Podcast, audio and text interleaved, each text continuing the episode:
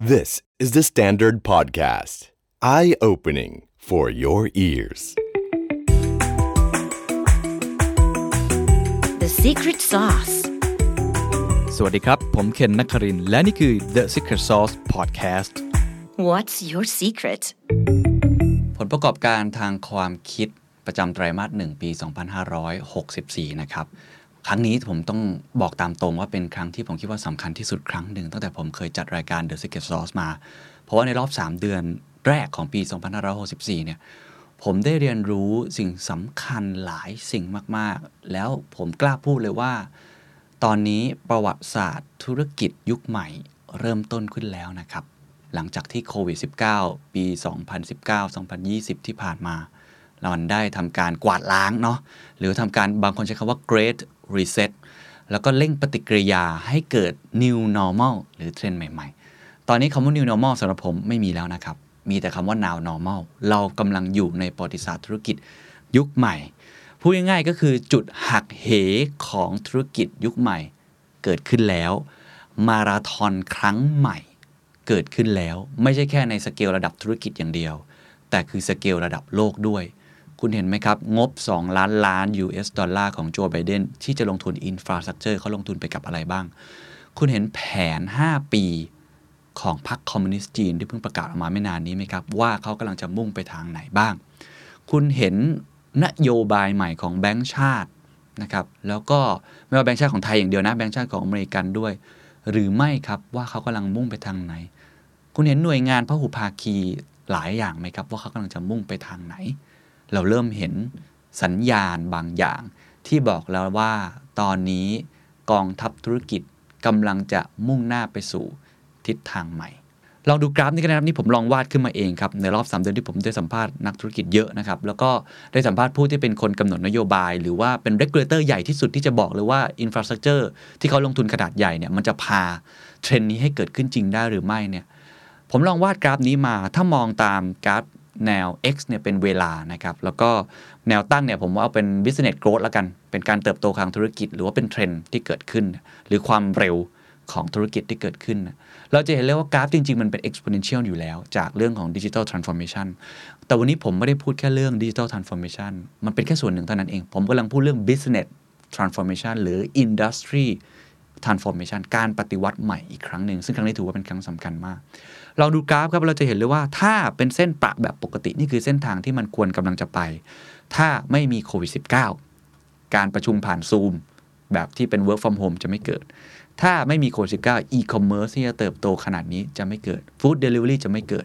ถ้าไม่มีโควิด -19 sustainability ความยั่งยืนต่างๆ จะไม่เกิด ถ้าไม่มีโควิด -19 การเติบโตของเอเชีย หรือประเทศจีน ที่ได้เปรียบอย่างยิ่งเพราะเป็นประเทศเดียว และไม่กี่ประเทศในโลกที่เติบโตแบบ V shape จะไม่เกิด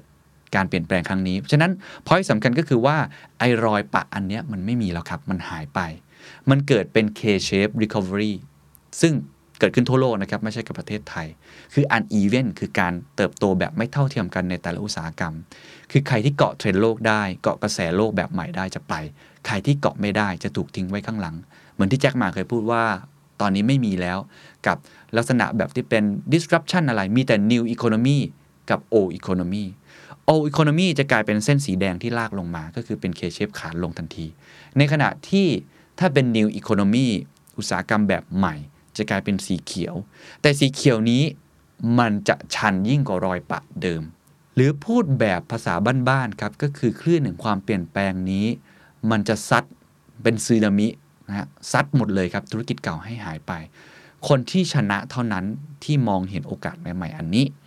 แล้วพูดกันอีกชัดๆ อันนี้อ้างจากคำพูดของพี่กระทิงพูนผลเลยเขาบอกเลยครับว่า ในช่วง 5 ปีหลังจากนี้คือ 2021 ถึง 2025 จะเป็นปีมาราธอนแรก พูดง่ายๆเป็นจุดเริ่มต้นของกิโลเมตรที่อะ0ถึง 5 กิโลเมตรแรก ก่อนที่จะวิ่งไปถึง 42 กิโลเมตรเนี่ยนะครับ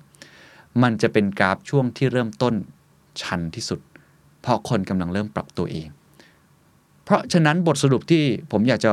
เล่าสู่กันฟังในรอบ3เดือนที่ผลมาที่ผมได้เรียนรู้ก็คือว่า 4 ปีหลังจากนี้เป็น 4 ปีที่สำคัญอย่างยิ่งครับ จะเป็นจุดตัดทางประวัติศาสตร์ของธุรกิจ และจุดตัดประวัติศาสตร์ของธุรกิจของคุณด้วย ว่าคุณจะเดินหน้าไปในทางไหน จะเป็นขาลง หรือจะได้แค่เป็นผู้ตามแบบตามรอยประ หรือจะเป็นที่ผู้นำเกาะกลุ่มท็อปทรีในอุตสาหกรรมของตัวเอง หรือคุณอาจจะเป็น disruptor เอาโอกาสนี้ great reset ในการดันตัวเองขึ้นมาเป็นคนที่อยู่แถวหน้าได้ ไม่มีเวลาไหนแล้วที่เหมาะสมเท่ากับเวลานี้ ทีนี้ถามว่าตอนนี้ไอ้รอบมาราธอนที่เกิดขึ้นใหม่เนี่ยธุรกิจส่วนใหญ่เอาแค่ในประเทศก่อนละกันนะครับเพราะผมมีโอกาสได้ใกล้ชิดจริงๆเนี่ยเขาอยู่ตรงไหนกัน stage เขาอยู่ตรงไหน ความสำคัญอยู่ที่ stage มันอยู่ตรงไหน ผมควักเดิมเลยครับ เป็นกราฟเดิมเลยของ m c k เคนซี่เราเคยใช้ 5R จำได้ไหมครับ ผมเคยพูดตั้งแต่โควิดปีที่แล้วนะครับ ตอน Q1 นี่แหละเขาพูดกันแบบนี้นะครับ มี resolve นะครับ มี resilience return reimagination และ reform 1 2 3 จบลงแล้วครับ ผมต้องใช้คำนี้ว่าจบลงแล้วครับ ผมจะไม่อธิบายซ้ำใครที่ยังอยู่ใน 3 ข้อแรกนี้ต้องบอกว่าคุณต้องรีบเร่งสปีดตัวเองและปรับตัวเอง ซึ่งแน่นอนครับผมเห็นใจมาก เพราะมันมีบางอุตสาหกรรมจริง ๆ ที่ปัจจัยภายนอกมันเยอะมาก เช่น เรื่องการท่องเที่ยว ภาคบริการ หรือการส่งออกสินค้าบางประเภท มันยังติดอยู่ใน 3 ช่องนี้ แต่ไม่มีเหตุผลใด ๆ ครับ ที่คุณจะไม่รีบเปลี่ยนตัวเองไปสู่ช่องที่4นะครับเพราะฉะนั้น 3 ช่องแรกผมอาจจะยังไม่ได้พูด ถ้าพูดได้เห็นภาพภาครัฐทำอะไรกับ 3 ช่องแรก ผมเคยพูดไปแล้วเรื่องพักทรัพย์พักหนี้นะครับนโยบายของแบงก์ชาติออกมาแล้วกับธนาคารพาณิชย์ ผมพูดพูดไปแล้วเรื่องอสินเชื่อฟื้นฟูหรือซอฟต์โลนแบบใหม่ อันนั้นเป็นตัวอย่างหนึ่งนะครับหรือโคเปต่างๆ คนละครึ่ง ตั้งแต่รายย่อยรายกลางรายใหญ่ อันนี้คือการทำเพื่อ 3 ข้อแรกครับ คือในแง่ของการแก้ปัญหาระยะสั้น ซึ่งผมว่าตอนนี้น่าจะจบไปแล้วข้อหนึ่งเนี่ย resilient อันที่ 2 บางคนยังตกอยู่ในช่องนี้3นะครับคือในเรื่องของการ return บางคนนี่ต้องใช้เวลาอย่างเช่นนักท่องเที่ยวยังไม่กลับมา แต่บางธุรกิจกลับมาหมดแล้ว และเด้งกลับมาแล้ว เท่าเดิมแล้ว ผมถึงบอกว่าช่วงเวลานี้คือ 4 กับ 5 นั่นก็คือ reimagination กับ reform และหัวข้อที่ผมจะคุยในวันนี้คือเรื่องนี้แหละครับ ผมกล้าพูดเลยว่า ร้อยละ 90 ของธุรกิจที่ผมไปคุยด้วยแน่นอนเขาประสบความสำเร็จด้วยนะครับ อยู่ในช่องนี้แล้ว คือการ reimagination และ reform ถ้าเป็นธุรกิจขนาดใหญ่ที่อยู่ในตลาดหลักทรัพย์ ทั้งทางการที่ผมได้กินข้าวด้วยพูดคุยผู้บริหาร ต้องบอกว่า reform แล้ว คือพร้อมแล้วมี quick win แล้วมีโมเมนตัมบางอย่างที่พร้อม เพราะหลายคนหลายบริษัทไม่ได้ทำแค่ช่วงโควิดทำก่อนหน้านั้นแล้ว แต่อาศัยช่วงโควิดเป็นโอกาสในการทำเพิ่มขึ้นให้มันไป เพราะฉะนั้นฟังดีๆกันครับ วันนี้จะมาพูดเรื่อง reimagination กับ reform ถ้าคุณยังตกอยู่ใน 3 ช่องแรก คุณต้องรีบ reset ตัวเอง หรือหาโอกาสใหม่ๆนะครับแตกออกมาเป็นทีมใหม่เป็น BU ใหม่ เพื่อหาโอกาสในทำช่อง 4 ช่อง 5 ให้ได้นะครับวันนี้คุยเรื่องช่อง 4 ช่อง 5 ช่อง 4 ช่อง 5 ถามว่าใน 3 เดือนนี้ธุรกิจส่วนใหญ่ทำอะไรกันบ้างทำเป็นอย่างไร ผมมีเช็คลิสต์มาให้นะครับคำถามประมาณ 3คำถามก่อน แล้วเดี๋ยวผมจะกลับมาถามพวกคุณตอนหลังนะครับหนึ่งฮะ ถามเลยครับ ถามตัวเองเลยนะครับว่า ถ้าธุรกิจของคุณหายไปในวันนี้ คุณยังมีคุณค่ากับโลกใบนี้อยู่หรือไม่ หรือถ้าธุรกิจของคุณหายไปภายใน 5-10 ปีข้างหน้านี้ คุณยังมีคุณค่าอยู่หรือไม่ หายไปเลยนะครับ นี่คือการคิดแบบหลักริเนนครับของญี่ปุ่น คือการหา purpose ขององค์กรหรือ value ที่คุณมีต่อโลกใบนี้ ต่อลูกค้าของคุณ หรือต่อเทรนด์ใหม่ ๆ ที่กำลังจะไป มีไหมครับ อันนี้อันที่หนึ่งนะครับสองครับ คุณยังมีความสามารถในการแข่งขันหรือ competitive advantage อยู่หรือไม่ใช้ในเชิงคู่แข่งในอุตสาหกรรมเดียวกัน คู่แข่งนอกอุตสาหกรรม หรือ business model มีหรือไม่ ในอีก5-10ปีข้างหน้านะครับ ไม่ใช่แค่วันนี้นะ ต้องมองไปอนาคตนะครับ ผมกำลังพูดเรื่องอนาคต 3. วันที่ผม พูดกับคุณอยู่วันนี้ไม่ว่าคุณจะฟังอยู่เวลาไหนก็ตาม น่าจะเป็นช่วงประมาณ Q2 แล้วเนี่ย คุณมีโมเมนตัมมีควิกวินมีโปรโตไทป์มีการเปลี่ยนแปลงใด ๆ ในองค์กรที่เกิดขึ้นอย่างเป็นรูปธรรมหรือไม่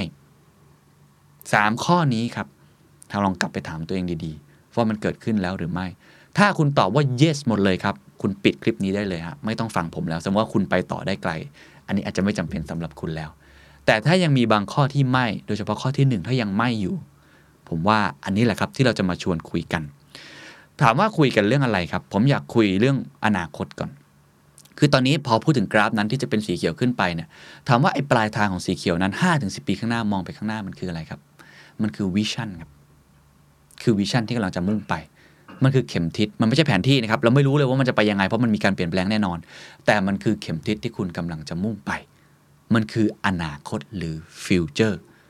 เพราะฉะนั้นผมจะพูดเรื่อง future ก่อนนะครับซึ่ง future เนี่ยสำหรับผมเนี่ยแบ่งออกไปได้เป็นประมาณ 2 ประเภทครับประเภทแรกคือประเภทที่เรียกว่า megatrend นะครับคือเทรนขนาดใหญ่มากๆนะครับแล้วก็ 2 ก็คือ alternative trend หรือเทรนที่มีโอกาสที่จะแทรกขึ้นมานะครับ ไม่กระเทนเทนขนาดใหญ่10ปีข้างหน้ายังไงก็มาทางนี้แน่นอน ซึ่งผมคิดว่าโควิด -19 ทำให้เห็นชัดมาก แล้ววันนี้ผมกล้าฟันธงประมาณ 6-7 ข้อ ซึ่งไม่ได้เอามาจากตัวผมเองนะครับ แต่รวบรวมมาจะรวบรวมมาให้ทุกท่านด้วย ส่วน alternative trend เนี่ยต้องบอกว่าผมก็ตอบไปได้เหมือนกันว่าคืออะไรคำศัพท์ของอาจารย์ทนายชรินสารที่จัดเเรื่องของ strategy essential strategy clinic กับผมเนี่ยต้องใช้คำว่า weak signal อาจจะมี disruptor ขึ้นมาแทรกก็ได้ เป็นไปได้ เช่น สมมติว่าในวงการสื่อคือ Clubhouse จู่ๆมันก็เกิดขึ้นมาครับ แต่ มันจะเกิดขึ้นมากลายเป็นเทรนด์ใหญ่หรือไม่ อันนี้ก็ต้องติดตามอย่างใกล้ชิด 2ออย่างนี้นะครับ เพราะฉะนั้นไปอันแรกก่อนเราจะได้เห็นภาพใหญ่ก่อน แล้วเดี๋ยวค่อยกลับมาพูดว่า strategy ที่เราจะมุ่งไปควรจะเป็นยังไงเมกะเทรนนะครับเมกะเทรนสำหรับผมเนี่ยแบ่งได้ 2 ประเภท ต้องสังเกตดีๆ มากๆ เป็นกรอบคิดนะครับ 1 คือ demanding ครับ demanding ก็คือ customer need ความต้องการของผู้บริโภค เราพูดกันเยอะครับ เรื่อง customer centricity อันนี้คือหัวใจจริง ๆ และกรอบความคิดนี้อยู่ไปอีกร้อยปีแน่นอน และถ้าใครไม่คิดเรื่องนี้ ผมกล้าพูดกล้าฟันตรงแล้วว่าธุรกิจของคุณตายแน่ ไม่ว่าคุณจะทำ B2B หรือ B2C หรือคุณจะเป็นภาครัฐเองก็ต้องทำภาครัฐก็ต้องทำเพื่อประชาชน เพื่อ people เพื่อ citizen ประชาสังคมก็ต้องคิดถึงสังคม และคิดถึง stakeholder ที่มีส่วนได้ส่วนเสีย customer needs อันนี้เป็นหัวใจ อันที่ 1 กรอบความคิดก่อนนะครับ 2 ครับ ผมใช้คำนี้เลยครับ regulator หรือ big players นะไม่กระเทนจะเกิดขึ้นได้ ต้องสังเกตจาก 1 ผู้บริโภคไปไหม 2. regulator ไปด้วยหรือไม่ หรือ big player ไปพร้อมกันทั้งแพรหรือไม่ ถ้า big player ไม่ไป regulator ไม่สั่ง ไม่มีทางครับที่เทรนนั้นจะเกิด มันอาจจะเกิดช้าหน่อยฮะเทรนนั้นเกิดแน่อาจจะเกิดช้าหน่อย ผมยกตัวอย่างเช่นเรื่องของรถ EV นะฮะพูดกันเยอะมากว่าจะเกิดไม่เกิดนะครับเรื่องของ sustainability จะต้องทำ carbon neutral carbon zero นะครับจะต้องจัดการเรื่องสิ่งแวดล้อมอะไรต่างๆ ผมคุยผู้บริหารหลายท่านโดยเฉพาะผู้บริหาร top ๆที่อยู่ในตลาดหลักทรัพย์เกี่ยวกับธุรกิจพลังงานหลายๆท่านมากๆจริงนะฮะผมเห็นเทรนด์อย่างหนึ่งที่พูดเหมือนกันเลยคือว่าตัวเอกชนพร้อมอยู่แล้ว แต่คำถามคือ regulator กล้าหรือเปล่าที่จะเร่ง speed มันและฟันธงมัน อันนี้ในประเทศไทยนะฮะ เช่น กล้าคิดไหม carbon tax ถ้าคิด carbon tax แสดงว่าคุณต้องหนีตายถูกไหมคุณนำธุรกิจเกี่ยวกับพลังงานแบบเดิม fossil ใช้รถยนต์แบบเดิม คุณโดน tax เพิ่มขึ้น ซึ่งในบางประเทศเขาทำหรือการคิด premium premium คือการ subsidy ถ้าเกิดว่าคุณใช้ธุรกิจที่เกี่ยวข้องกับสิ่งแวดล้อม สนับสนุนเรื่องนี้ คุณจะได้แต้มต่อได้แฮนดิแคปเพิ่มมากขึ้น อันนี้บิลเกตเขียนในหนังสือเล่มใหม่ของเขา เรื่องอสิ่งแวดล้อมนะครับ ใครยังไม่อ่านลองไปอ่านนะครับผมได้อ่านบ้างแล้ว เขาใช้คำว่า green premium คือถ้าคุณทำอะไรที่เกี่ยวกับ green เช่น อุตสาหกรรมเหล็ก คือบิลเกตจะพูดเรื่องนี้เยอะเขาเชื่อเรื่องการก่อสร้างว่ายังไง infrastructure ต้องสร้างถนนต้องสร้างตึกยังก็ต้องสร้าง และไอการสร้างตึกสร้างถนนมันใช้ปูนซีเมนต์การระเบิดภูเขา อะไรแบบนี้มันยังใช้วิธีการแบบเดิมการสร้างแบบเดิมทำยังไงให้เกิด green steel นะครับเป็นเหล็กที่รักโลก ซึ่งก็ยากแหละ เอาว่าตรงๆว่ายากเทคโนโลยียังไปไม่ถึง ก็ต้องใช้ green premium คือสนับสนุนให้คนว่าถ้าคุณทำแบบนี้คุณได้แฮนดิแคป แต้มต่อ ซึ่งจริง ๆ รัฐบาลไทยก็ทำในแง่ของพลังงานสะอาดทำไปบ้างแล้ว ว่าใครใช้ในแง่ของพลังงานลมนะพลังงานน้ำพลังงานอื่นๆก็จะมีเรื่อง adder เข้าไปให้นะครับซึ่งอันนี้จริง ๆ บางทีเป็นรายได้ของบางบริษัทในตลาดหลักทรัพย์โดยด้วยซ้ำผู้ที่เห็นภาพ big regulator เป็นอย่างนี้ แต่ถ้า regulator ไม่เอาด้วยกับเทรนด์นั้น แม้ว่ามันจะเป็น megatrend มันก็จะเกิดช้าหน่อย เช่น เราเห็นภาพชัดครับกรอตเบรกเรื่องบิตคอยเรื่องคริปโตเคอเรนซีมันก็จะเห็นเลยว่าเทรนด์นี้อาจจะชะลอลง แต่ในบางประเทศสนับสนุนมันอาจจะไปขึ้นเปิดให้เกิดเสรีมากขึ้น อันนี้เป็นตัวอย่าง หรือถ้า big player ร่วมมือกันนะครับจับมือกันแล้วพยายามดันเทรนด์นี้ ให้เกิดขึ้นมันก็จะดันไป โจไบเดนเห็นไหมประกาศ ซึ่งเป็นเป็นการพลิกเลยนะพลิกจากตอนแรกที่คุณโดนัลด์ทรัมป์ทำบอกว่ากลับไปฟอสซิลเหมือนเดิมกลับไปฟอสซิลทุกอย่างเลยนะครับใน 4 ปีจะเห็นว่าเรื่องธุรกิจที่เกี่ยวกับพลังงานฟอสซิลในอเมริกายังโอเคอยู่ shale oil ยังโอเคอยู่ แต่พอโจไบเดนขึ้นมาเห็นเลยว่าทิศทางเปลี่ยน เพราะว่าเขาทุ่มงบ นะสองล้านล้านเนี่ย infrastructure ลงไปกับพลังงานสะอาด เทรนด์มันมาทางนี้ฉะนั้นเราต้องดูด้วยว่า big regulator หรือ big player ไปทางนี้ใช่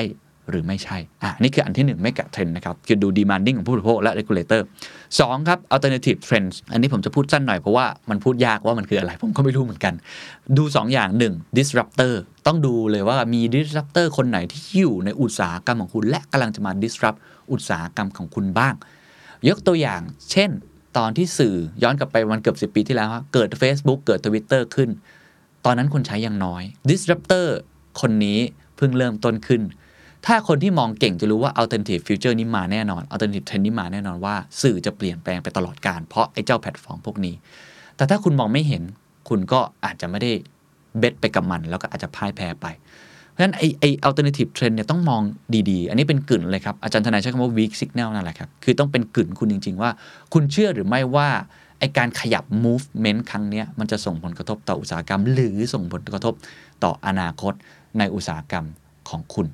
อันนี้แล้วแต่นะ ผมบอกเลยว่าทุกอุตสาหกรรมมีหมดนะครับ แต่บางอัน disruptor มาได้แป๊บเดียวก็ก็ไปก็แผ่วก็อาจจะกลายเป็น future เดิม เป็น megatrend เดิม แต่อันนี้ถ้าใครมองเห็นเป็นคนแรกๆ แล้วมองได้เร็วกว่า คนนั้นก็ก็สามารถจะ enjoy ช่วงเวลาที่คนอื่นยังตามไม่ทันได้ ค่อนข้างที่จะเยอะกว่านะครับอันนี้คือ 2 อันนะ เป็นกรอบในการมอง future สิ่งที่ผมอยากจะพูดต่อไปคือข้อแรกครับ ก็คือ megatrend นะ future ที่ผมพอที่จะเห็นละกันที่ผมพอจะคาดเดาได้ อันที่ 2 ที่เป็น alternative trend ยอมรับว่าผมก็ไม่รู้เหมือนกันจริง ๆ ต้องมองเป็นครั้งๆเป็นกรณีกรณีไปนะครับ ผมเห็น 6 อย่าง megatrend นะครับเป็น 6 อย่างที่ผมรวบรวมมาแล้วผมคิดว่าฟันธงได้ค่อนข้างมากว่าไปทางนี้แน่นอน แต่ว่ารายละเอียดจะเป็นยังไงจะช้าจะเร็ว หรือว่ารายละเอียดในแต่ละเทรนด์เนี่ยมันจะเป็นยังไง อันเนี้ยต้องไปศึกษาหาความรู้เพิ่มเติม แต่ว่าในรอบ 3 เดือนที่ผ่านมาเห็นสัญญาณแบบนี้ค่อนข้างชัดมาก อันที่ 1 เรื่องดิจิตอลครับหรือเรื่องเทคโนโลยีไม่ต้องพูดแล้วเนาะว่ามันคืออะไร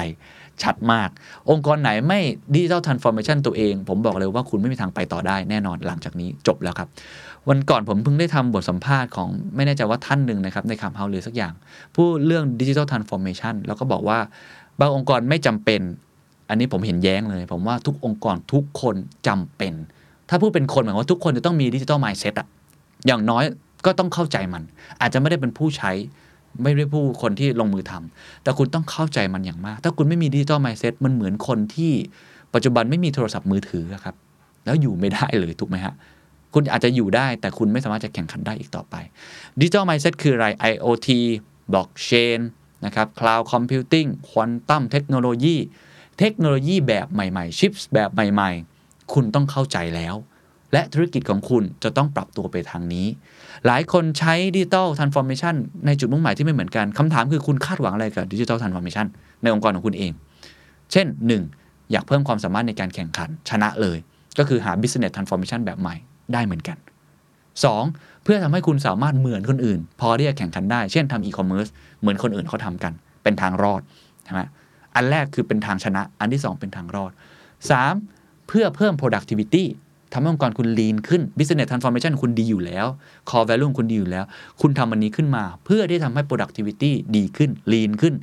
เอา AI เข้ามาช่วย เอา robotics เข้ามาช่วย ผมว่าต้องต้องมองให้ชัดด้วยว่าคุณทำเป้าหมายเนี่ยเพื่ออะไร เพราะบางองค์กรไม่ได้จำเป็นต้อง transform ทั้งองค์กรนะครับทำแค่บางส่วน เพราะตัว core business model ของเขาดีอยู่แล้ว ต้องแยกกันนะ มันมี digital transformation กับ business transformation นะครับ ไม่เหมือนกันนะ บางอันรวมกันได้ แต่บางอันต้องแยกออกจากกัน บางคนทำ business transformation ดีอยู่แล้ว digital แค่มาเป็นส่วนเสริม บางคนต้องทำ digital transformation เพราะมันจะตามมาซึ่ง business transformation บางคนทำแยกกันก็แล้วแต่ นั้นอันที่หนึ่งเทรนด์โลกมาทางนี้แน่นอนไม่ต้องพูดนะครับ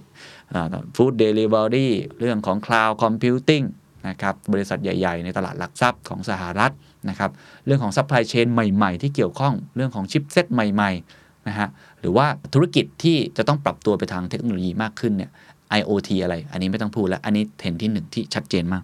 เทรนด์ที่ 2 ต่อเนื่องครับ จริงๆ เป็นเป็นอยู่ในเทรนด์นี้ แต่ว่าผมอยากจะแยกออกมา ให้เห็นภาพชัดๆ และให้ทุกคน concern เรื่องนี้เยอะๆ เพราะจริงๆ มันเป็น ออกซิเจนใหม่ของพวกเรานะครับก็คือฟินเทคหรือบล็อกเชนสำหรับผมเนี่ยผมเคยจัดไป2อสตอนเหมือนกัน แล้วก็ได้คุยกับผู้บริหารหลายคนเนาะทำ Band Protocol หรือเรื่องของ digitalized finance เนี่ยผมคิดว่าตัวฟินเทคเนี่ยหรือบล็อกเชนที่เกิดขึ้นตอนนี้มันเป็น infrastructure ใหม่ มันไม่ใช่แค่ top up หรือ add-on ไม่ใช่แค่ mobile banking ฮะแต่มันคือ infrastructure ใหม่ เป็น next generation ของอินเทอร์เน็ต อินเทอร์เน็ต century ปัจจุบันเราเกิดขึ้นแล้วครั้งที่ 1 ก็คือการสื่อสารผ่านข้อมูลนะคนสามารถเสพข้อมูลผ่านทางไหนก็ได้ถูกไหมฮะแต่ครั้งต่อไปคือการสื่อสารเงินตราครับ เงินตรา หรืออาจจะเป็นลักษณะสื่อสารที่ไม่ใช่เงินตรา แต่เข้ารหัสคริปโตคริปโตมาจากคำว่าการเข้ารหัสใช่ไหม encrypt นะทำอันนี้มันอาจจะไม่ใช่ currency ก็ได้ อาจจะเป็นคริปโตจุดๆๆก็ได้ อะไรก็ได้ ซึ่งตอนนี้เขาก็ทดลองกันหลายอย่างโฉนดที่ดินบ้างแหละ อะไรอื่นๆบ้างแหละ เพราะฉะนั้นเหล่านี้ต้องจับตาเรื่องบล็อกเชนอย่างใกล้ชิดว่ามันมีความเปลี่ยนแปลงอะไร และธุรกิจของคุณเข้าไปมีส่วนร่วมอะไร ได้หรือไม่อย่างไร tokenization ผมหลายบริษัทก็เริ่มพิจารณา บางทีอาจจะไม่ใช่เรื่องของเชิงธุรกิจ แต่เป็นเชิงการจัดการภายในข้างหลังบ้านของคุณ ที่จะทำให้ตัว smart contract นะครับคือต้องเข้าใจว่าบล็อกเชนเป้าหมายของมันเนี่ยเพื่อทำให้เกิด transparency decentralize ถูกไหมฮะจะทำยังไงที่ทำให้ ฟังก์ชันบางฟังก์ชันฟีเจอร์บางฟีเจอร์ที่เกิดขึ้นในองค์กรของคุณ สามารถใช้เทคโนโลยีอันนี้เข้าไปด้วยนะครับหรือถ้าคุณคิดว่า โอ้โห ไม่ค่อยเกี่ยวเรื่องนี้ มองเรื่องฟินเทคก็ได้ว่าอนาคตถ้า Payment ของคุณไม่อยู่ในตรงนี้ อย่าลืมนะครับ แอปพลิเคชันเป๋าตังค์เนี่ยนะฮะ คนไทยใช้ 30 ล้านคนนะครับ น่าจะสูงสุดต้นๆ ของโลกเหมือนกันนะครับ ที่สามารถเข้าถึงคนรากหญ้าได้ขนาดนี้ ผมไปปัตตานี ผมไปเชียงใหม่ ร้านค้าทุกร้านค้าใช้คนละครึ่งเกือบหมด เขาปูพื้นฐานไว้ค่อนข้าง ที่จะครอบคลุมมากๆแล้วทีนี้คงทำอะไรต่อ นั่นหมายว่าคนไทยเริ่ม educate มากขึ้นในเรื่องของการเงิน ระบบที่เป็น cashless society นี่ถึงจีนก็ได้ครับ ใครที่ไม่สามารถเอาปลั๊กเข้ามาต่อเรื่องของ fintech ใหม่ๆ เจ้าแบบนี้ได้ คุณเสียเปรียบทันทีดิจิทัลหยวนก็มาแล้ว เพราะฉะนั้นอันนี้ผมเลยพยายามแยกออกมาให้เห็น เพราะว่าคุณต้องสร้าง infrastructure บางอย่างที่จะไป plug in กับเรื่องพวกนี้ให้ได้นะครับนี่คืออันที่ 2 แทนที่ 3 ครับ sustainability นะครับซึ่งอันนี้ผมกรอบคิดของผมเนี่ยอาจจะขออนุญาตอยู่ในตัวที่เป็นสิ่งแวดล้อมก่อนเนาะเรื่อง corporate governance เรื่องของ society เดี๋ยวผมไปอีกข้อหนึ่งแล้วกันเนาะเพราะ sustainability ในมุมมองของผมเนี่ยคือความยั่งยืนในแง่ของอผลกระทบที่เกิดขึ้นกับโลกในแง่ของสิ่งแวดล้อมเป็นหลักนะครับอันนี้เราเห็นภาพชัดไบเดนอย่างที่ผมบอกแล้วสีจิ้นผิงก็ชัดเจนมากนะครับ EU นี่ไม่ต้องพูดถึงโอ้โหไปยิ่งกว่าไปอีกอยู่แล้วนะ ไปทางนี้มี Green New Deal ใหม่ๆเกาหลีใต้ พวกเนี้ย ไปกันหมด เพราะฉะนั้น sustainability trend ใหม่ ๆ ที่เกิดขึ้นมันก็เห็นชัดมากขึ้น EV อย่างเงี้ยครับ มันเปลี่ยนแปลงธุรกิจไปตลอดกาลนะครับ พลังงานสะอาดแบบใหม่ ๆ พลังงานไฟฟ้าที่จะมาแทนพลังงานฟอสซิลแบบเดิม ๆ นะครับ หรือในทั้ง ecosystem ของตัว supply chain ทั้งหมดที่จะเกิดขึ้นกับเทรนด์ sustainability อย่างหลีกเลี่ยงไม่ได้สิ่งแวดล้อม อันนี้พูดถึงตัวแบรนด์คุณเองด้วยนะว่า food waste fashion waste นะครับหรือว่าอื่น ๆ ที่เกี่ยวข้องเนี่ยคุณทำยังไงที่คุณจะเข้ามา encourage หรือเข้ามา embrace ตรงนี้ให้ได้ เพราะาแบรนด์คุณตอนนี้ถ้าคุณไม่รักโลกเนี่ยกลายเป็นว่าผู้บริโภคก็ไม่รักคุณนะอนาคตจะเป็นอย่างนี้แน่นอน เพราะนั้นเรื่องนี้เป็นเรื่องใหญ่มาก ถ้าไม่ทำนี่ตกยุคได้เลย แล้วก็ต้องทำอย่างจริงจังด้วยทำตั้งแต่ต้นทางแบบ holistic เลย ไม่ใช่ทำแบบว่าไปทำปลายทางแบบ CSR นะครับ แต่ต้องเป็น CSV คือ share value ไปด้วยเลยนะครับ อันนี้คืออันที่ 3 อันที่ 4 ผมพูดบ่อย ผมจะไปสั้น ๆ แต่จะอยากจะชี้ให้เห็นบางอย่างว่ามันชัดขึ้นยังไง คือ health and wellness คนเราเนี่ยรักสุขภาพมากขึ้นจริง ๆ ครับ แต่ถ้ามอง supply chain ของเรื่องสุขภาพทั้งหมดเนี่ยปกติแล้วเราจะมองแค่ปลายทาง หรือเรียกว่าเป็นลักษณะแบบคนที่ป่วยแล้ว ก็คือทำแบบโรคแบบเชิงซ้อนหน่อย คุณป่วยเป็นปวดหัวคุณก็ไปซื้อยานะครับตอนนี้มันเป็นลักษณะ preventive มากขึ้น ซึ่ง preventive เนี่ยแบ่งเป็น 2 อันอย่างชัดเจน preventive อันแรกคือเรื่อง wellness นะ preventive wellness ก็คือคุณไม่อยากเกิดโรคเหล่านี้คุณก็เลยต้องกินอาหารที่ดี ออกกำลังกายดีๆทำไมเซิร์ฟสเก็ตถึงเป็นเทรนด์ครับ outdoor camping ทำไมถึงเป็นเทรนด์ฮะทำไมวิ่งจักรยานถึงเป็นเทรนด์ครับ vitamin water ทำไมถึงเป็นเทรนด์ กัญชงทำไมทุกบริษัทถึงเข้ามาเล่นครับ ลองคิดดูดีๆฮะ เพราะ preventive ครับ รักษาสุขภาพตัวเองก่อนด้วยอาหารด้วยอะไรก็ตามทีนะครับ หรือ preventive ในแง่ของ aging society ความงามฮะศัลยกรรมผุดขึ้นเป็นดอกเห็ดนะครับโบท็อกคุณรู้ไหมว่าโบท็อกนี่ประเทศไทยเป็นบริษัทต้นๆของโลกนะครับที่นำเข้าโบท็อกมากที่สุด เห็นไหมฮะมันคือเรื่องของความงาม แล้วมันซึ่งเทรนด์ของ health and wellness เนี่ยมันจะสอดคล้องเรื่องของ aging society ด้วย เพราะว่าคนหนุ่มสาวไม่อยากแก่ คนแก่ก็ไม่อยากแก่ฮะอยากกลับมาหนุ่มสาวเหมือนกัน แล้วคนเหล่านี้เป็น silver generation มีเงินมากขึ้นเรื่อยๆ อันนี้อันที่หนึ่งอันที่สองครับจะเป็นเชิงการแพทย์เชิงลึกเลย แล้วผมกล้าพูดมันคือ next generation ของการแพทย์เช่นเดียวกัน ก็คือ genomics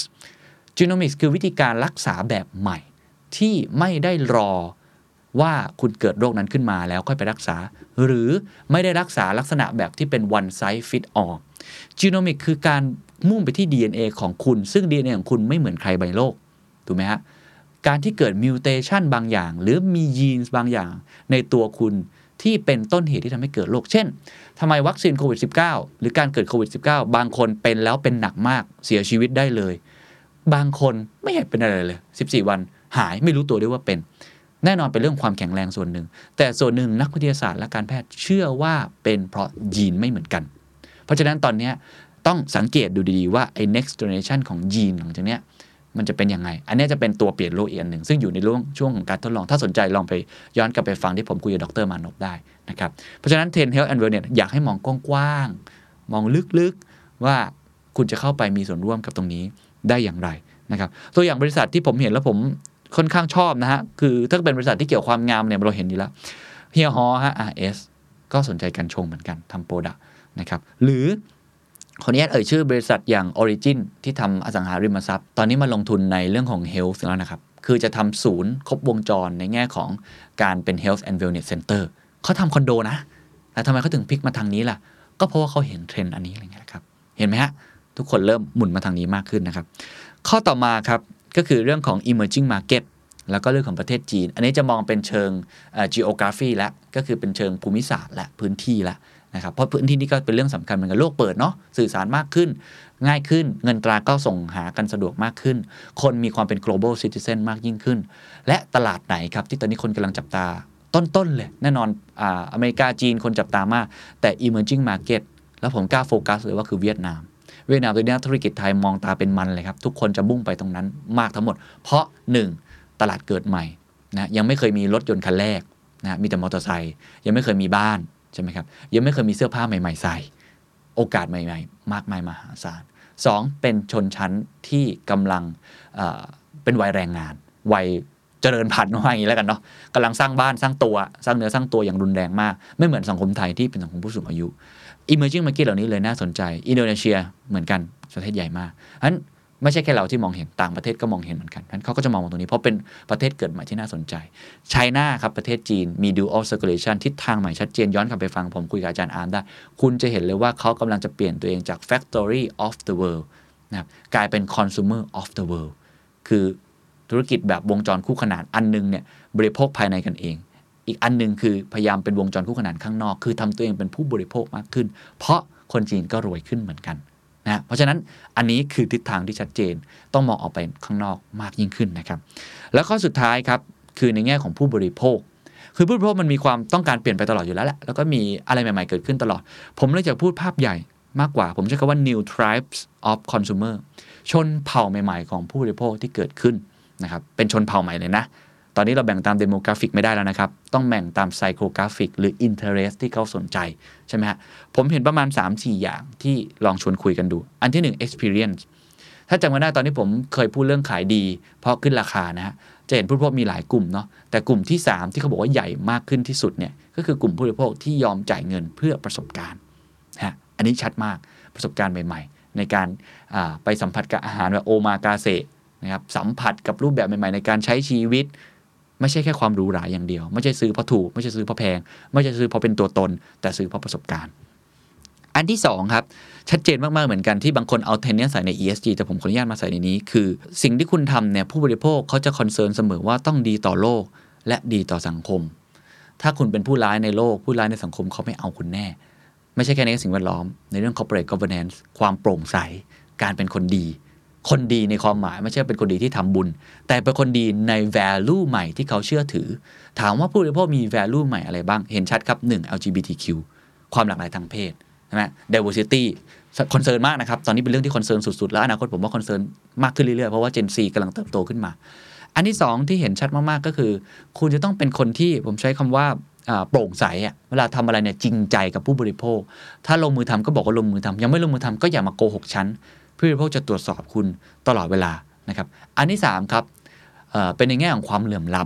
ำ equality ผู้บริโภคจะ concern เรื่องนี้มาก คุณกดขี่แรงงานทาสไหม คุณใส่ใจคนที่เดือดร้อนมากกว่าไหม เขาไม่สนใจแล้วว่าคุณจะรวยแค่ไหนรวยล้นฟ้าแค่ไหน เขาสนใจว่าคุณคนที่รวยล้นฟ้าช่วยเหลือคนตัวเล็กๆ มากน้อยแค่ไหนฉะนั้น CSR หลอกเขาไม่ได้อีกต่อไป ผู้บริโภคจะ concern เรื่องนี้มากเราเห็นการแบนสินค้าแบนอะไรต่างๆ เกิดขึ้น เหตุผลเป็นเพราะเรื่องนี้ ซึ่งเกิดขึ้นทั่วโลกครับผู้บริโภครับไม่ได้ นะครับดูในจีนครับหลายอย่างนี้รับไม่ได้เลย ถ้าเขาไปทำที่มันขัดกับ value ของความเชื่อของคนนั้นตอนนี้ความเชื่อของคน strong มากดังนั้นไอ้ branding 5.0 ที่เขาคุยกันเยอะๆ ก็เรื่องนี้แหละครับ ว่าต้องเข้าใจผู้บริโภคที่เขาอยากเห็นแบรนด์ที่ดีต่อโลก ดีต่อสังคมใน value ของเขานะ แต่ละประเทศก็จะไม่เหมือนกันนะครับ อันที่ 3 ครับ คือเป็น t r i b แบบที่ดีต่อตัวเองดีต่อตัวเองความหมายผมคือ lifelong learning ผู้บริโภคเมื่อเห็นความไม่แน่นอนเกิดขึ้น เขาต้องการสิ่งที่ดีต่อตัวเอง คือมีประโยชน์ทำให้ตัวเองเก่งขึ้น สวยขึ้น พัฒนายิ่งขึ้น เขาจะต้องการคอนเทนต์ใหม่ๆ มากขึ้น เพราะฉะนั้น content base จะต้องเกิดขึ้นมากขึ้นเรื่อยๆ lifelong learning เป็นเทรนด์ที่มาแน่นอน แล้วอุตสาหกรรมนี้จะโตโตโตโต เพราะว่าเขาไม่สามารถหาความรู้ได้จากที่อื่น ในการศึกษาเขาคาดหวังไม่ค่อยได้ เขาต้องการจากคุณนี่แหละฮะ คุณต้อง educate เขา ถ้าคุณเป็นธุรกิจที่เกี่ยวข้องกับอาหาร educate เขาเรื่องอาหารหน่อย มีอะไรใหม่ ๆ บอกเขาหน่อย ถูกไหมฮะ เป็นธุรกิจเกี่ยวกับการเงินการลงทุนนะครับคุณไม่ใช่แค่โปรโมท product ของคุณ แต่คุณต้องบอกด้วยว่าลงทุนยังไงให้คุณรวยขึ้น ก็คือเรื่องการลงทุน ซึ่งการลงทุนก็เป็น subset ของ lifelong learning นะ ที่คนสนใจมากขึ้นทั่วโลกนะครับ เปิดพอร์ตกันเพียบเลย ปรากฏการณ์อย่าง GameStop เราเห็นนะ คนตัวเล็กสนใจการลงทุนมากขึ้นประเทศไทยก็เปิดพอร์ตมากที่สุดเป็นประวัติการณ์นะ ในช่วงระยะเวลาอันสั้นๆ ไม่กี่เดือนนั้นอันนี้เห็นภาพชัดว่าคนจะ lifelong learning มากขึ้น ทั้งหมดนี้ครับคือ 6 เทรนด์นะเป็นเมกะเทรนด์ที่ผมมองเห็นดิจิทัลนะครับ เรื่องของ blockchain fintech เรื่องของ sustainability health and wellness emerging market China หรือเอเชียนะครับแล้วก็ new tribes of customer 6 อย่างนี้ครับ ลองประมวลดู ลองเอาไปคิดไปตกผลึก ว่า 6 อย่างนี้มันเกี่ยวข้องกับธุรกิจของคุณอย่างไร ไม่ต้องเกี่ยวข้องทั้งหมดก็ได้ แต่คุณเข้าไปมีส่วนร่วมกับ 6 เทรนด์นี้แล้ว หรือไม่อย่างไรอะอันนี้พักไว้ก่อนนะครับ 6 เทรนด์เราเห็นภาพชัด ผมจะขมวดตอนท้ายครับ ที่ผมพูดเรื่อง reimagine and reform ความหมายของผมก็คือว่าที่ผมคุยกับผู้บริหารเยอะมากเลย เขาเริ่ม reimagination ตัวเองแล้ว เพื่อที่จะตอบรับกับ 6 เทรนด์เมื่อกี้ ผมถึงกล้าฟันธงเพราะที่ผมฟังมาทั้งหมดเนี่ยไม่หลุดจาก6เทรนด์นี้จะอยู่ในนี้แหละครับจะอยู่ประมาณนี้แหละจะอยู่ตรงไหนเท่านั้นเอง และจะอยู่ลึกอยู่ตื้น หรือจะเป็นผู้นำหรือจะเป็นแค่ผู้ตาม จะอยู่ในนี้ทั้งหมดเพราะฉะนั้นการ reimagination เขาเกิดขึ้นแล้ว และบางองค์กร reform ตัวเองแล้ว เริ่มทำไปแล้ว ลงมือทำไปแล้วด้วยนะฮะฉะนั้นเราจะมาคุยกันในกรอบของเมกะเทรนด์เมื่อกี้ กลับมาที่อันเดิมครับ อันนี้ผมจะให้เป็น flowchart เลยนะครับสามคำถามหลักๆนะครับเดี๋ยวทำเป็นกราฟิก yes or no ให้เหมือนเล่นเกมเลยฮะว่าคุณอยู่ stage ไหน ลองเช็คตัวเอง ผมกลับมาถามคำถามเดิม 1. ถ้าคุณหายไปในอีก 5-10 ปีข้างหน้านี้ คุณยังจำเป็นต่อโลกไหม มีผลกระทบอะไรต่อโลกไหม หรือไม่มีอะไรเลย ต้องย้ำว่าในอีก 5-10 ปีข้างหน้า ไม่ใช่วันนี้นะครับ คำนวณจากอะไร 1. customer need ในอีก 5-10 ปีข้างหน้า ผมพูดไปแล้วเรื่อง tribe อะไรต่างๆ อันนี้ไม่ค่อยเปลี่ยนแน่นอนมันยังอยู่ tribe ใหม่ ๆ ที่เกิดขึ้น คุณตอบสนองเขาได้หรือไม่ 2. เมกะเทรนด์เมื่อกี้ทั้ง 6 ข้อ ถ้าคุณหายไปในรอบ 5-10 ปีข้างหน้านี้ เมกะเทรนด์นี้ไปด้วยนะ เติบโตไปเรื่อยๆนะครับ คุณอยู่ในนี้หรือไม่ ถ้าคุณหายไปแล้วไม่เกิดผลกระทบใด ๆ ต่อลูกค้าต่อสังคมเขาเปลี่ยนไปใช้เจ้าอื่นก็ได้ ไม่ต้องคิดละเอียดมากไม่ต้องคิดว่าโอ้เขาจะไม่สามารถเลิกฉันได้หรอก เพราะว่าเขายังผูกบัตรเครดิตกับฉันอยู่ไม่ใช่อย่างนั้นนะครับ แต่คิดในแง่ของ value ภาพอย่างไอเดียว่าเขาไปใช้เจ้าอื่นได้ไหมนะหรือที่จริงเขาใช้ไม่ได้เพราะอะไร สังคมอยู่ได้ไหมถ้าไม่มีเรา ใน value ใหม่ในเทรนด์ใหม่ด้วยนะครับ5-10 ปีข้างหน้า ถ้าคุณตอบว่า no คุณต้อง reimagination ละครับ คุณต้อง reinvent ตัวเอง แสดงว่าคุณมีอะไรที่ไม่ตอบสนองกับเทรนด์แห่งอนาคต พูดง่ายมาราธอนรอบใหม่ คุณวิ่งผิดเลนแล้วฮะไม่ใช่เลนนั้นอีกต่อไป เรือที่คุณกำลังเล่นไปเนี่ย คุณกำลังชนกำแพงแล้ว คุณต้องหมุนไปทิศทางอื่นแล้ว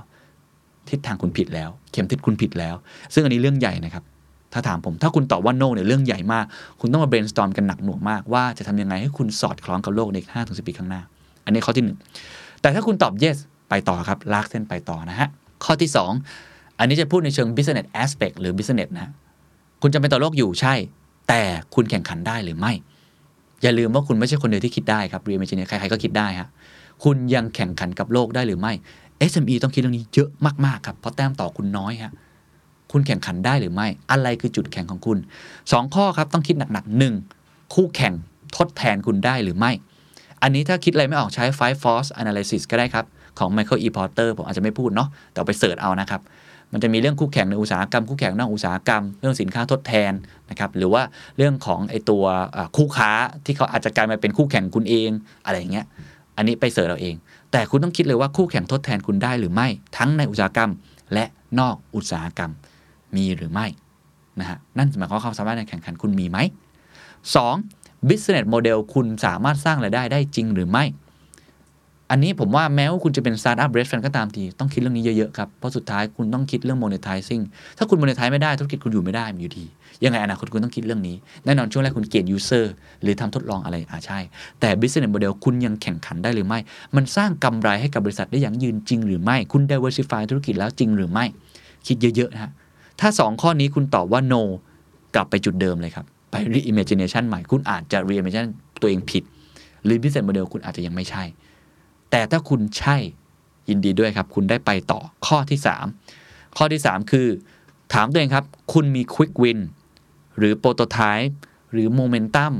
หรือตัวชี้วัดอะไรหรือไม่ว่าคุณได้เริ่ม 2 ข้อแรกเมื่อกี้ไปแล้วจริง ๆ เหตุผลที่ผมกล้าพูดอันนี้ เพราะว่าในปีที่แล้วปี 2020 ผมคงไม่กล้าพูด เพราะตอนนั้นมันยังไม่เริ่มฮะทุกคนกำลังงงๆเมาหมัดกันอยู่ แต่ตอนนี้คุณต้องเริ่มแล้ว ถ้าคุณยังไม่เริ่มผมกล้าพูดเลยว่าคุณทำช้าไปแล้ว เพราะคนอื่นทำไปแล้ว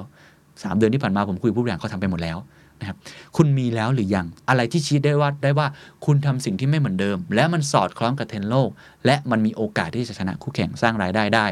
ถ้าไม่มีต้องรีบทำทันทีย้ำอีกครั้งครับ ตัวชี้วัดอย่าเข้าข้างตัวเอง Quick Win เริ่มทำอะไรไปแล้วไหม prototype มี product อะไรที่ลองให้ลูกค้าทำกลุ่มเล็กๆไหมโมเมนตัมมีอะไรที่เปลี่ยนแปลงชัดไหมหรือถ้าคุณสามารถสร้างรายได้แล้วยินดีด้วยครับแสดงว่าคุณมาถูกทางแล้ว 3ามสี่ข้อนี้อย่าเข้าข้างตัวเอง เพราะหลายคนเข้าข้างตัวเองว่า ฉันมีรถแมพแล้ว ฉันมีแผนแล้ว ไม่นับ การมีรถแมพกับมีแผนคือการทำบนกระดาษบนเปเปอร์สำหรับผมไม่ได้คิดว่าคือการลงมือทำอย่างเป็นรูปธรรม ข้อนี้ต้องรูปธรรม การคิดแล้วไม่ทำมีค่าเท่ากับการไม่ได้คิด การคิดแล้วเขียนแต่ไม่ได้ทำมีค่าเท่ากับคุณไม่ได้คิดและไม่ได้เขียน เป็นแค่แผน ฉะนั้นต้องเริ่มแล้ว ใน 3 เดือนนี้ต้องลงมือทำแล้วนะครับต้องมีควิกวินต้องมีอะไรต่างๆ แล้ว ถ้าคุณตอบว่า no ครับให้กลับไปทันทีครับ ในเรื่องของการเริ่มที่จะ reform ตัวเอง หรือ reimagination ตัวเองสเตจนี้บางคนถูกทางแล้วก็โอเคไปต่อได้ แต่ถ้าคุณตอบ yes ครับ คุณอยู่ในคนที่อยู่แถวหน้าแล้วครับ ที่เหลือหลังจากนั้นคือการ reform ตัวเองอย่างต่อเนื่อง continuously นะครับ ถามว่า reform อะไร ในมุมมองผมเท่าที่ผมสัมภาษณ์ผู้บริหารมาเนี่ยเขาจะ reform ประมาณ 1-2 อย่างนะครับ อันที่หนึ่งคือโครงสร้างภายในองค์กรเขาต้องพร้อมแล้ว ซึ่งคำไม่หลุดจากนี้แน่นอนครับ resilient agility growth mindset ไอที่พูดกันเยอะๆสามอย่างนี้แหละครับ ยืดหยุ่นพร้อมรับกับความเปลี่ยนแปลง คนพูดกันเยอะยืดหยุ่นแล้วพร้อมรับความเปลี่ยนแปลง แต่ไอยืดหยุ่นพร้อมรับความเปลี่ยนแปลง คุณต้องรู้ก่อนว่าคุณจะไปทางไหนนะไม่ใช่คุณยังไม่รู้เลยคุณลอยเท้งเต้งอยู่กลางทะเลแล้วคุณบอกคุณยืดหยุ่นผมว่าผิดนะการที่คุณจะยืดหยุ่นพร้อมรับความเปลี่ยนแปลงหมายว่าคุณต้องมีกลยุทธ์มีทิศทาง 3 ข้อแรกเมื่อกี้แล้วที่ค่อนข้างชัดเจน อันเนี้ยต้องมาทำในองค์กรมากยิ่งขึ้น นะครับ อันที่ 2 ก็คือเรื่องของการ partnership ครับ ถ้าคุณมองอนาคตแล้วคุณมีเข็มทิศแล้วคุณกำลังจะมุ่งไป คุณรู้ตัวเองแล้วว่ามาถูกทางมี quick win แล้วสำคัญที่สุดก็คือไอ้รถบัสคันนี้ที่กำลังจะไปมุ่งสมมติไปเชียงใหม่เนี่ยรถบัสคุณพร้อมหรือเปล่า capability ของคุณพร้อมหรือไม่ ยืดหยุ่นแล้ว resilient แล้ว agility มีแล้ว growth mindset มีแล้ว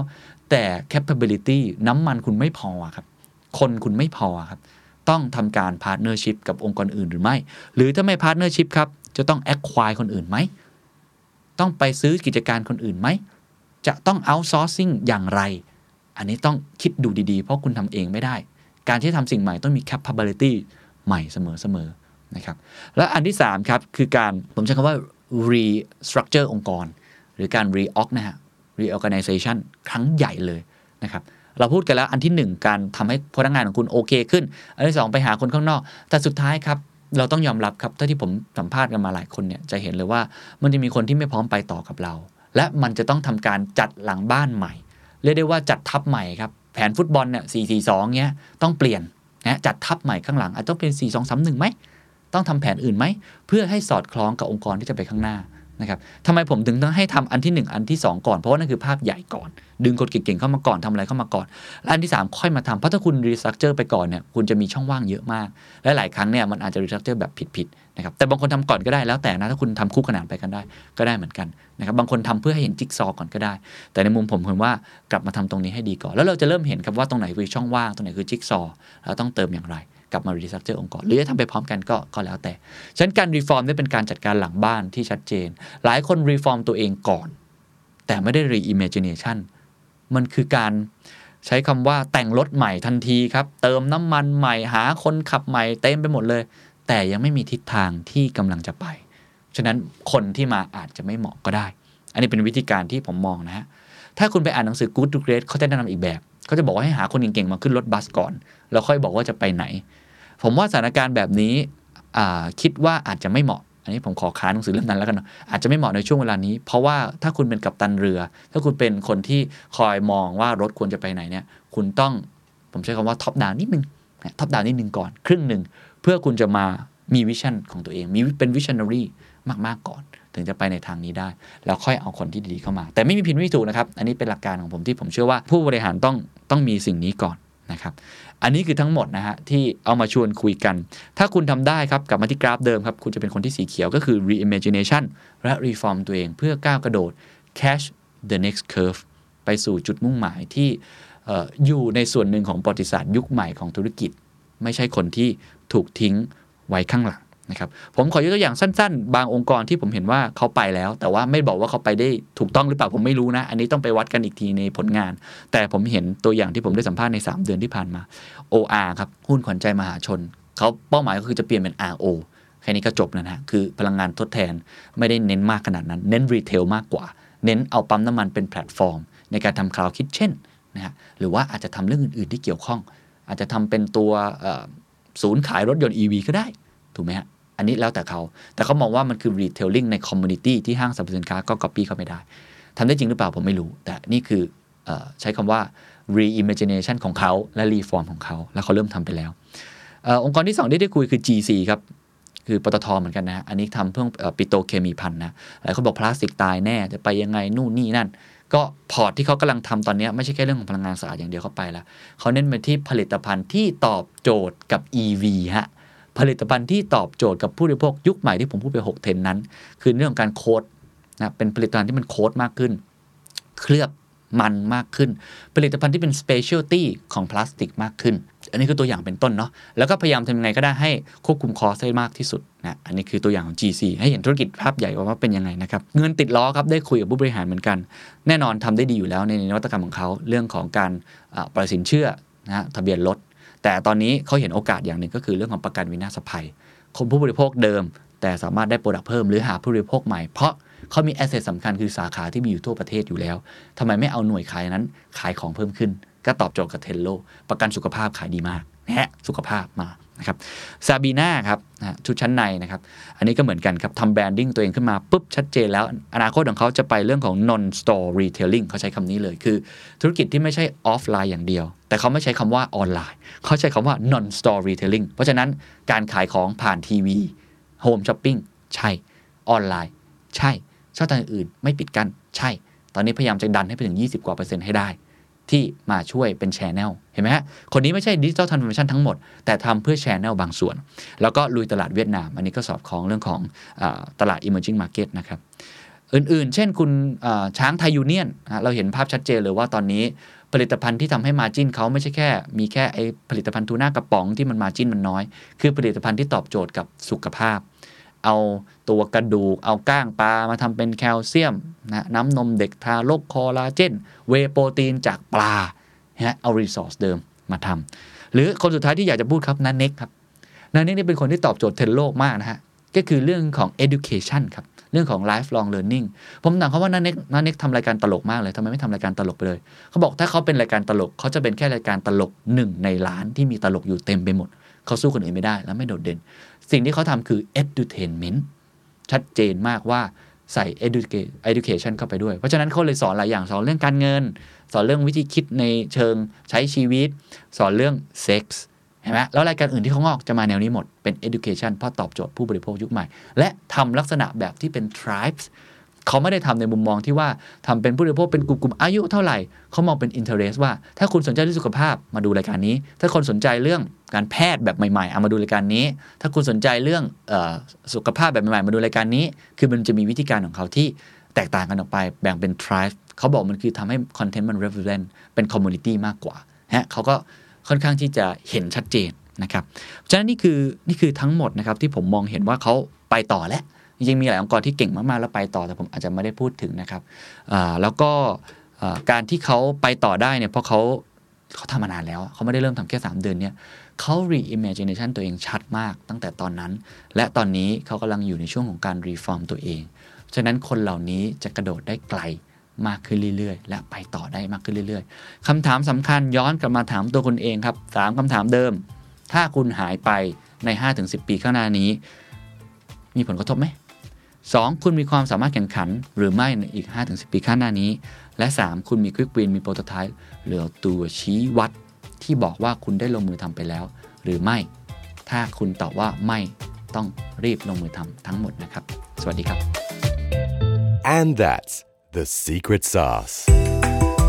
ถ้าคุณชื่นชอบ The Secret Sauce episode นี้นะครับ ก็ฝากแชร์ให้กับเพื่อนๆ คุณต่อด้วยนะครับ และคุณยังสามารถติดตาม The Secret Sauce ได้ใน Spotify SoundCloud Apple Podcast Podbean YouTube และ Podcast Player ที่คุณใช้อยู่นะครับ และอย่าลืมติดตาม Facebook Fanpage The Secret Sauce เข้ามาติชมเข้ามาพูดคุยกับผมได้เลยนะครับ